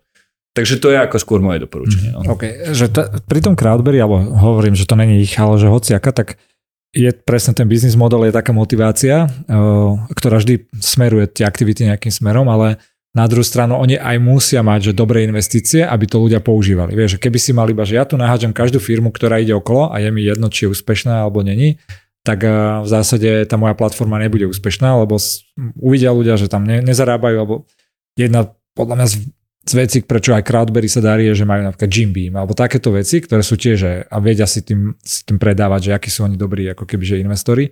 Že mne to nejakú záruku dáva, ale že ako by si ty, uh, lebo 5-10 tisíc alebo takéto malé tikety úplne, že nevedia nejakým fondovým manažerom uh, robiť. Teraz myslíš akože venture capital fondovým, hej, alebo Uh, hej, že... Um... Lebo väčšinou, čo aspoň ja viem, neviem, že aký ste mali vy najnižší tiket, hej, že v krede, alebo tak, že to bolo asi 100 litrov, alebo tak, nie? Eur? Či... Hej, hej. Uh, dve poznámky na to. Jedna je, že na uh, napríklad crowdfundingové uh, platformy sú veľmi dobré B2C startupy, hej? pretože koncový užívateľ proste pozná ten brand, Uh, vie, vie si nejakým spôsobom uh, ako vyhodnotiť, že OK, používam ho, je dobrý, není dobrý, Jim Beam, proste chodím do fitka, uh, kupujem si ich proteín alebo ich oblečko, hej, takže áno, Uh, môže byť dôvod, prečo v tom konkrétnom, uh, v tej konkrétnej situácii Jim Beam musí povedať, aha, mám rád tú značku, uh, ja ju používam do fitka, chcem byť súčasťou tej story, dám im prachy. A to si myslím, že úplne fér. Ako dať peniaze fondovým manažérom? Väčšina fondov už dneska má nejaký nástroj, kde povedia proste nejakí kamoši, aha, ja proste nemám 100k, ktoré by som dal, mám 10, hej. A my povieme, dobre, hej, máš nejaký roll-up vehicle, nejaký uh, na, SPVčko, nejaká entita, ktorá ako spája tieto menšie vklady uh, a dá ich dohromady a, a, a strčí ich tam. Čiže dneska Niekde je to náročnejšie, viem, že napríklad pre nás bol toto ako trochu ako legislatívny problém, či to v nejakých jurisdikciách ide alebo nie, ale na konci dňa mnohokrát ja fungujem tak, že niekde som si vybavil nejaký investičný tiket, ja sa tvárim, že je to celé moje a niekde vzadu mám e, Excel s piatimi kamošmi, kde si ten tiket proste ako delíme. Hej. Chápem, chápem, hej. Super. Uh, Dobre, poďme k tej otázke. Ja ju tu mám vždy, že ako investujú tí ľudia peniaze svoje.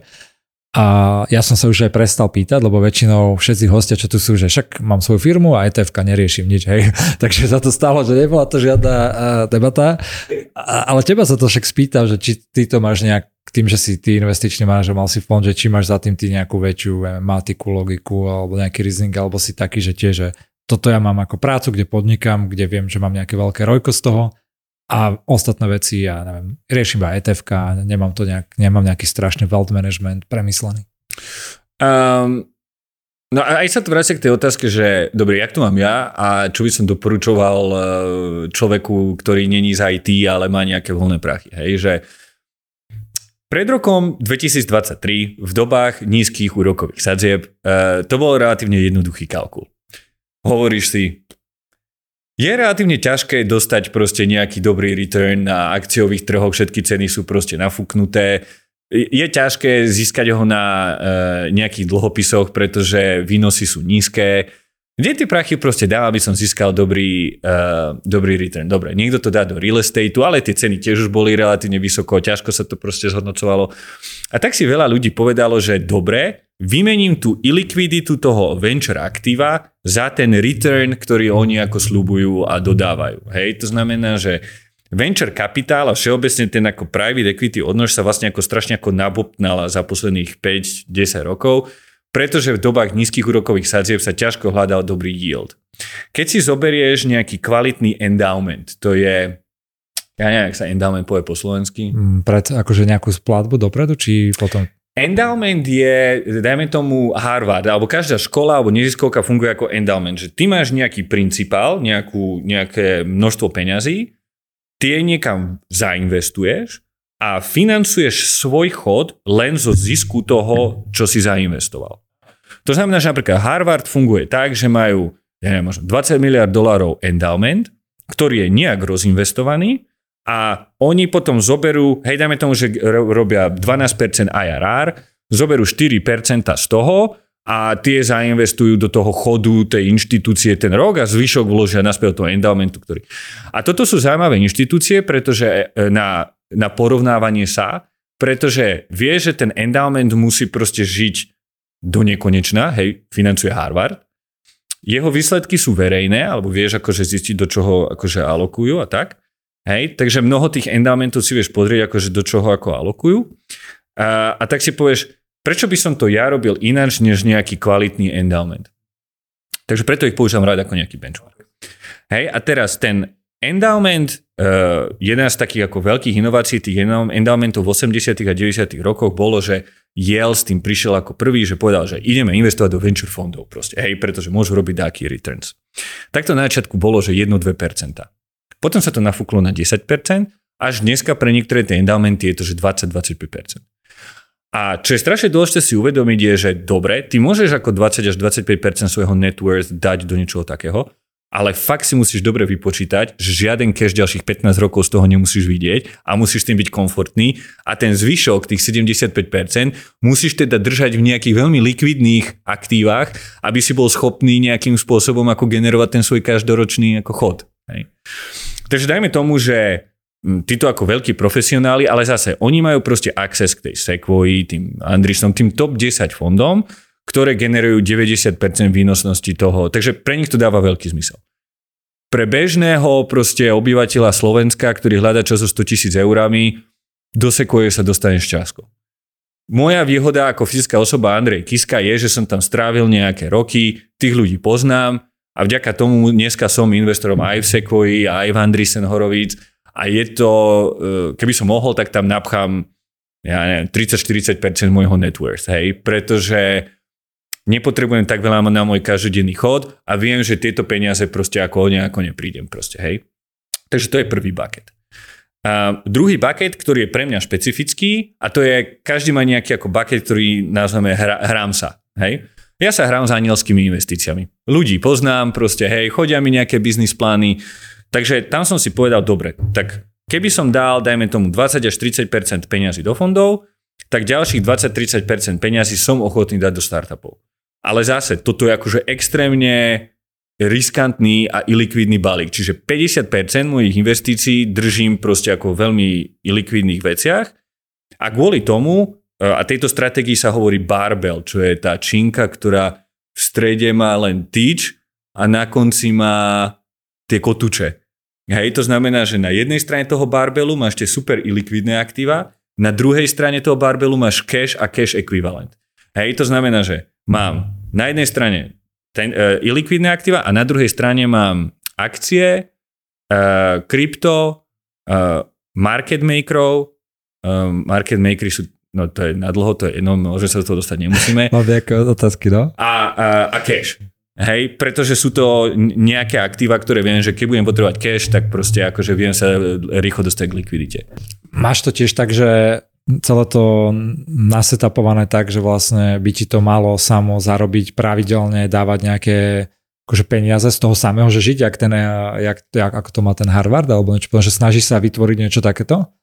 Uh... Lebo vieš, teraz, že väčšina ľudí to, by som povedal, že robí relatívne akože simple, keď že máš, ja neviem, poviem, nejakú prelahké počítanie, že milión eur, hej, ty si dáš niekde, a teraz na dividendách alebo na nejakých lach fondoch, čo si, že robí ti to 4% per, per annum, alebo aj v lepšom prípade, hej, alebo keď je to nejak vyskladané a z toho ti chodí, neviem, 5%, 50 tisíc, kebyže ročne, teoreticky, akože by ti to stálo málo ráz, nemalo by si vyberať z tých milión, takže by si mal teoreticky mať do nekonečná stále ako kebyže milión eur a stále 50 tisíc na dividendách, dajme tomu, hej.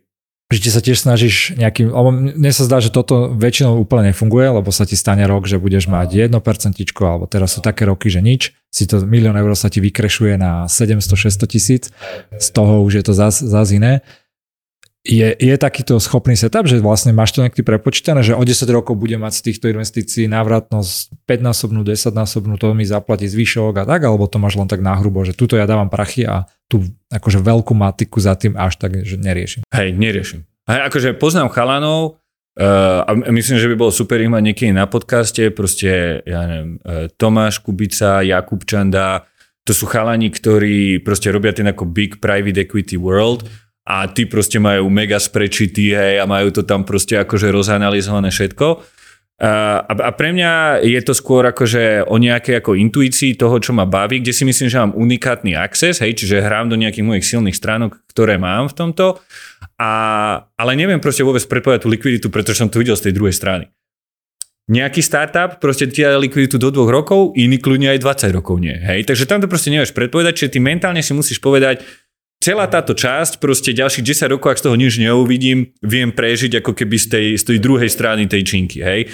A tá druhá strana tej činky uh, je, myslím si, že vlastne o mnoho zaujímavejšia dnes, než bola posledných 10 rokov. Ak máš nejaký cash, tak na čo ho vlastne ako dávať do nejakého venture fondu, pokiaľ to není Sequoia, keď ho môžeš dať do všetkých tých akcií alebo dlhopisov, ktoré dneska buď majú veľké yieldy alebo strašne nízke valuácie, pretože tá inflácia je strašne vysoká. Hej? Takže pre mňa vlastne je veľmi zaujímavé v roku 2023 realokovať vlastne viacej do likvidných aktív, pretože vlastne tie likvidné aktíva dneska robia o mnoho lepší yield než posledných 10 rokov a ten a tak prečo by som potom robil ten trade-off vlastne v tom dávať niečo do strašne likvidných aktív, ak viem získať dobrý yield na tej ako likvidnej strane. Hej? Super, výborné, normálne, že mám teraz e, takú chuť povedať, ak sa vždy v tých amerických podcastoch, že toto nie sú investičné rady, vieš, lebo tam asi uh, sa boja, že ich niekto zažaluje, takže, takže to, toto bolo iba také, že nice to have, moc sa tým neriadte. Uh, dostávame sa už cez hodinku aj niečo a strašne ma to baví, bavil by som sa o tomto aj dlhšie veľmi, ale uh, poďme na také asi že postupne všeobecnejšie otázky a to nám ešte chvíľu, eh, eh, chvíľu potrvá, ale ešte sa vrátim na chvíľu k, ku kryptu. Ja to tu tiež veľakrát trešujem a tak, že pre, pre mňa je to taký skem trochu. A koľko máš ty v krypte, alebo ako sa ty na to, ako kebyže kúkaš investične, technologicky, hoci aký, aký máš ty vzťah ku kryptu? Pozri, krypto je v zásade glorifikovaná databáza, hej? A ten problém, eh, tá výhoda aj problém krypta zároveň, je to vlastne len dve strany tej istej mince, je, že je veľmi rýchlo tradovateľná a monetizovateľná. Že krypto je v niečom ako Nasdaq pre seed stage startupy. Pretože jedna z prvých vecí, ktorý každý startup v krypte urobí, je, musí vydať nejaký token alebo niečo, pretože tým, to je vlastne ten ako marketing spend. Tým sa snaží nalakať užívateľov na seba. No ale ten problém toho je, že uh, je potom veľmi jednoduché vlastne ako hejtovať ako keby ten kryptotrh kvôli tomu, že strašne rýchlo ako fluktuuje. Hej, proste veci vystrelia, idú dole, proste hej, proste akože úplne ako crazy. A je to práve kvôli tomu, že tá seed stage fáza je strašne volatilná. A 80% startupov to nevíde. Ale to je dôvod, prečo v tých ako klasických startupoch sa seed stage proste ako netraduje denne. Ty si ideš, po nejakú valuáciu raz za rok, možno raz za dva roky. Problém e, startupov v krypte je, že ty tú valuáciu vidíš každý deň. A preto je veľmi jednoduché ako povedať, ty vole, akože však krypto je totálny bullshit, to jeden deň ide hore, jeden deň dole, vôbec nikto nevie ako prečo. A, e, a je to také ako ďalšie kasíno. Mnohom to je ďalšie kasíno, investovať do krypta. Hej? Ale faktom je, že tá databáza má nejaké unikátne vlastnosti. A tie unikátne vlastnosti môžu byť na niečo dobré. Ešte nikto nevie na čo poriadne, ale... Takto, akože určite je dobré na špekuláciu. Hej, ak chceš špekulovať, a, a v tomto akože podľa mňa ideálny spôsob uh, dlho ako zarobiť do krypta, ako zarobiť v krypte, ako systematicky, je mať vlastne zainvestovaného market makera. Môžeme sa trošku povedať o tom, že čo to je. Jeden, jeden sedí aj tu v bláve, takže je to ako celkom zaujímavé, ako je sa volá Vincent. Market maker je niekto, kto dodáva tomu trhu likviditu. To znamená, že ty prídeš, chceš si kúpiť bitcoin. Na druhej strane, ale nesedí niekto iný, tam nesedí Andrej a nečaká, dokým mi Mišo predá proste bitcoin. Tam sedí nejaká inštitúcia, ktorá si zať, od teba rada ten bitcoin kúpi a zoberie si strašne maličko 0,001% proste z tej e, trhovej hodnoty na to, aby si od teba ten bitcoin kúpila. Urobí to miliónkrát denne a niečo málo proste zarobí. A to super v teórii na tých market makeroch je, že zarábajú aj keď ide cena dole, aj keď ide cena hore. Hej, pre nich čo je dôležité je, že je tam vysoká volatilita a je tam veľký volume. Čo je pre nich nevýhoda, je keď je tá vysoká volatilita, ale trenduje dole a ten volume odchádza, pretože ľudia prišli o prachy. Hej, tak, ako, takže keď máš proste ako brutálny bear market, tak faktom je, že sa tam ako zarába ťažšie. A, ale ty prídeš o prachy len keď ťa ako niekto odrbe. Hej? Ja, keď bo... kryp, burzy pokrachu, hej, pokrachu, kde sú tie prachy. Hej, a, a bohužiaľ, akože to sa drvie väčšine minulý rok stalo, hej, s tým FTX, takže akože každý tam akože nejaké, nejakou formou ako zaučal.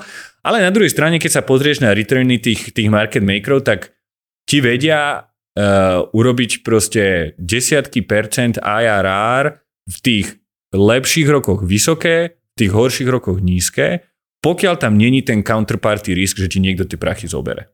Hej, ktorý tam nejaký je. A ty si musíš proste vypočítať, či ti ten reward ako stojí za to. Čiže myslím si, že jeden spôsob, ako sa dá relatívne dobre ako zarábať v krypte je cez nejakých ako market makerov. Hej.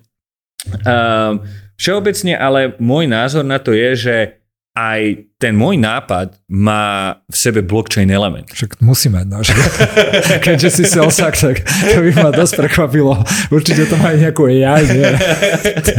AI sme to ešte nemysleli, ale uh, nikomu, nikdy ani ten užívateľ ne, nebude počuť slovo blockchain, NFT, ani krypto. My len využívame nejakú unikátnu vlastnosť tej databázy, ktorá spočíva v tom, že je to najjednoduchší spôsob, ako vlastne odovzdať vlastníctvo tých dát nejakej neutrálnej strane. Hej, pretože to, čo je proste blockchain unikátny, je, že je to nejaká databáza, ktorú hypoteticky nikto nespravuje, nikto ju nemôže vypnúť, není tam žiaden proste nejaký akože uh, angle, že by to niekto vedel ako vykradnúť alebo niečo z pohľadu toho, že by proste akože prestala fungovať tá databáza alebo krešla ako permanentne. Takže čo využívame je nejaká unikátna vlastnosť, ktorá dovoluje na neutrálnej pôde vlastníctvo nejakého digitálneho aktíva. V tomto konkrétnom e, prípade je to digitálnym aktívum sú tie dáta, tie, tie marketingové dáta. Hej? Čiže nejaký blockchain element to je a mne sa najviac páči, že v tých ako hype cykloch, keď niekto nenávidí, keď, keď proste tá technológia proste je proste, že všetci na ňu nadávajú, vtedy je najlepšie v tej technológii buildiť. Pretože máš strašne veľa talentu, ktorý je dostupný. Typicky sa stane, že tá technológia je vyhypovaná, keď ešte není ready. Potom tá technológia, to sa hovorí Gartner Hype Cycle. Potom si prejde tým hypom, potom je niekde na spodu, všetci hovoria, no pozri, ak to dopadlo, to je riadny shit. A paradox je, že niekde v tej dobe typickej už je tá technológia dostatočne vyspela na to, aby sa dalo na nej niečo stávať. A ja osobne si napríklad myslím, že presne v tom bode je akože momentálne blockchain. Každý na to hejtí, je hrozne jednoduché vybrať ako dobrých ľudí v tom space, pretože ako vlastne nevedia, čo majú budovať, sú úplne demoralizovaní. A, a musíš nájsť tomu nejaký use case, ktorý dáva zmysel a paradoxne ho typicky nájdeš potom, čo ten hype opadne. Ja to vidím proste v tých technologických cykloch ako furt. Super.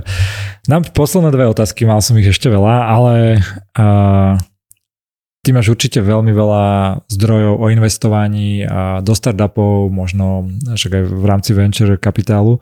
Keby si vedel ty odporúčiť buď, ja neviem, že nejaký podcast alebo knihu, ktorú tebe, tebe pomohla, alebo akýkoľvek iný zdroj, že v investovaní v širokom slova zmysle, pokiaľ máš aj takú, že do startupov alebo do takého, do takého druhu, kebyže vieš niečo odporúčiť, že toto si prečítajte, túto choďte a o pol roka, o rok budete násobne lepší v tom, ako ste doteraz. Čo by si povedal? Pre podnikateľov dve základné knižky uh, sú Grit a Mindset.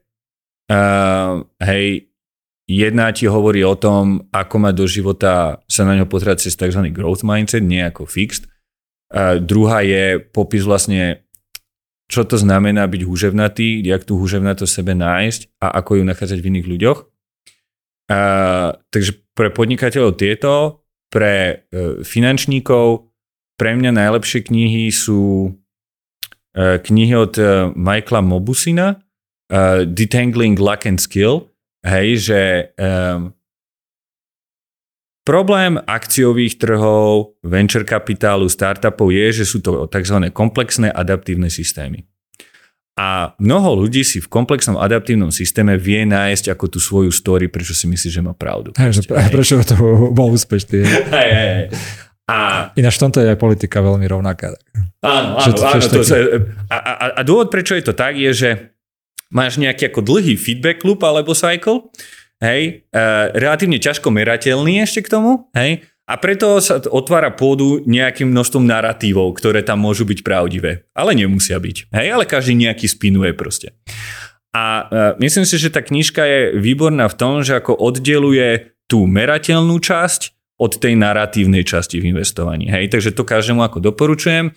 A druhá taká veľmi dobrá knižka, uh, Thinking in Beds od Annie Duke. Ti chcel teraz povedať, že ak si toto hovoril, tak ja, moja reakcia bola, som mal pripravenú, že túto knižku ti odporúčim, teda tiež odporúčim, že poviem presne ako keby, že na toto. No. Hej, hej, takže, takže tu poznáš, takže to môžem preskočiť. Hej, ale, Skrátke, ale to je, je super, akože fakt, že perfektné. Však povedz, ako sa na ňu pozeráš, alebo že, o čom, čo ona hovorí. Hej, hej. Že ja si myslím, že tá e, knižka je super v tom, že uh, učí ťa uh, zamerať sa nie na výsledok v situáciách, tých komplexných adaptívnych systémoch, kde nemáš veľmi dlhý feedback loop, veľmi dlho čakáš na výsledok tvojho rozhodnutia, ktorý je nejasné, to znamená, že je tam veľký element neistoty, je dôležité zamerať sa na proces, nie na outcomes.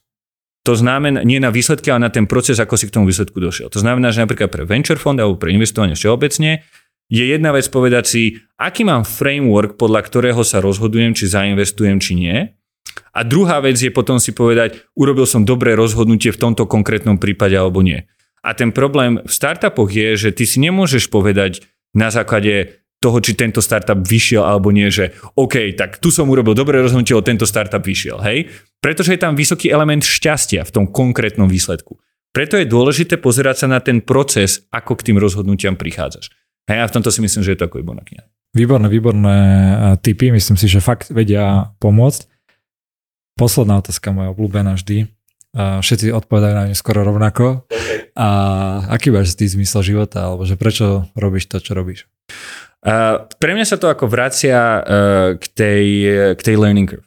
Hej, že uh, vždycky ja robím to, čo robím uh, kvôli tomu, že sa niečo nové učím. To je to, čo ma baví. A myslím, že mnoho um, ľudí, ktorí povedané sú úspešní, to, čo ich ako driveuje, je presne, čo si ty popisoval, aj prečo niekto založí druhý startup, alebo tretí, alebo hento, je, že vždycky má pocit, že uh, je v novom space, kde sa niečo nové proste ako môže učiť. A, a mám pocit, že taká aj dlhovekosť, keď sa pozrieme na niekoho proste ako Warren Buffett, Charlie Munger, aj dobre, ak, ak ťa skolí rakovina, tak akože jasne chápem, ale čo sa deje mnohým ľuďom dnes je, že do dôchodku chodíme relatívne skoro, ja, ja 60, koľko je na Slovensku, 5 alebo koľko, ja, daj to 65, hej. Ja nemôžem povedať, že neviem. Vo Francúzsku viem, že je to 62. Ale e, priemerná, e, priemerný vek, ktorý sa človek dožije, je, že 78 alebo koľko, hej. A teraz, ja to vidím na proste mojej mame, hej, ide do dôchodku, myslím, že bude 63, keď pôjde do dôchodku alebo niečo, a viem, že má pre sebou 15-20 rokov proste ako zdravého života. Lenže ten problém je, ako si v tom živote vlastne ako nájdeš ten zmysel, keď v 60 si ako opustil ten job, ktorý si ako robil celý život. Čo, čo budeš vlastne ako robiť? A tam vidím, je aj taká pekná štúdia, že v seniorskom domove dali na jeden, jedno poschodie strašne veľa kvetín a každému seniorovi povedali, tu je tvoja kvetina, o ňu sa musíš starať, aby nezomrela. A druhé poschodie žiadnu kvetinu nemalo. A v priemere tí ľudia sa dožili o 3 alebo 4 roky viacej, pretože dostali nejaký zmysel do života. A ja si myslím, že byť exponovaný nejakým learning curves celý svoj život ti paradoxne akože dáva do toho života trochu ako zmysel. Trochu neistoty a trochu zmysel.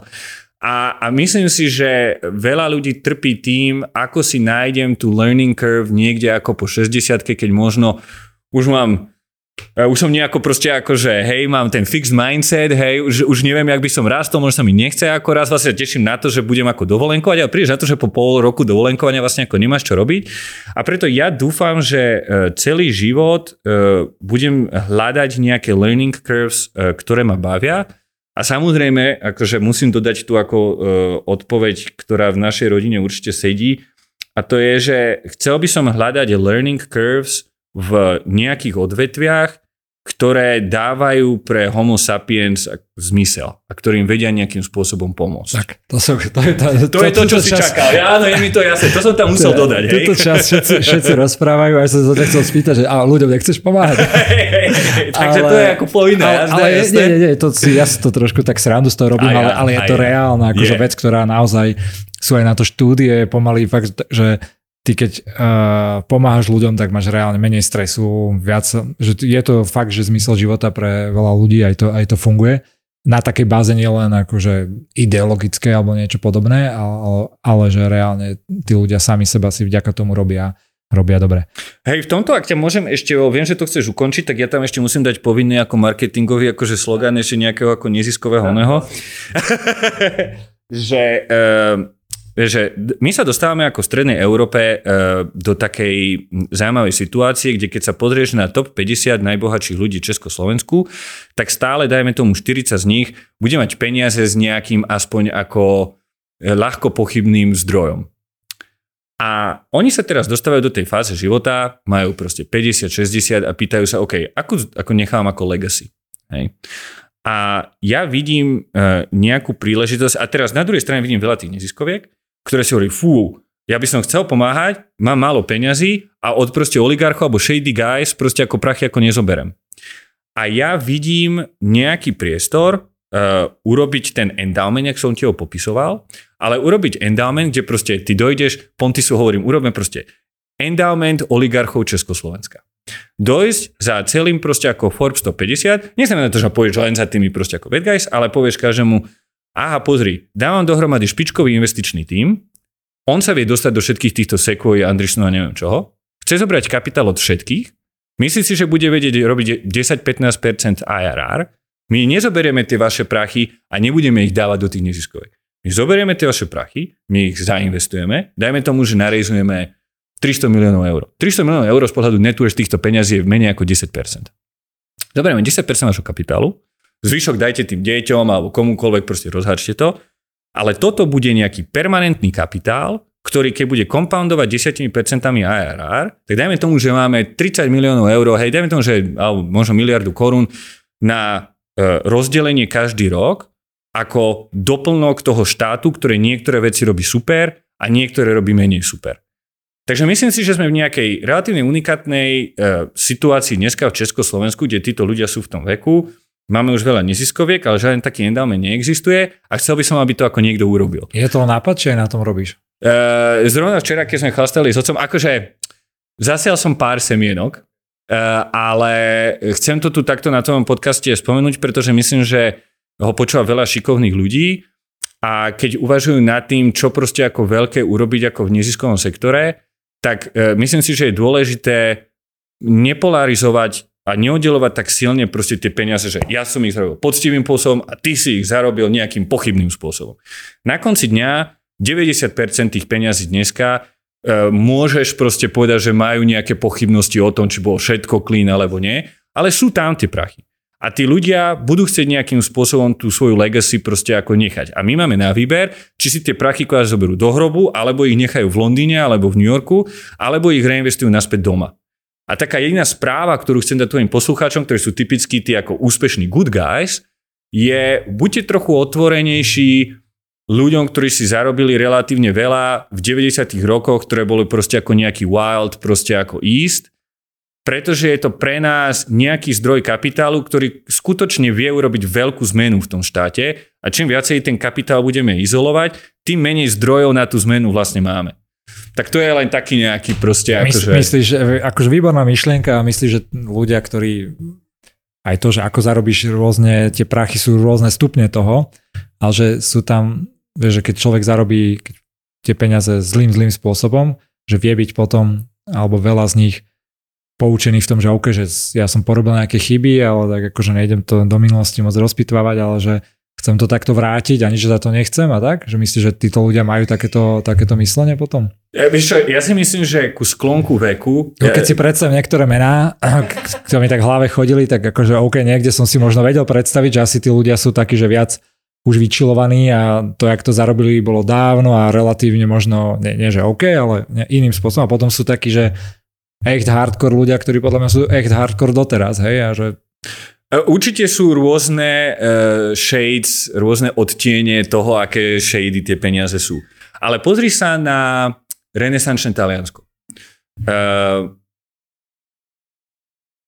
teraz už nepamätám presne tie štatistiky, ale uh, myslím, že 40% uh, kostolov a budov v Florencii, Benátkach a ešte niekde bolo zafinancované e, na tú dobu niečom ako mafiáni. Hej, pretože čo oni sa to dostali, je dostali od kostola ten odpustok. Hej, ale čo, čo dostali ešte je nejaký koncept legacy.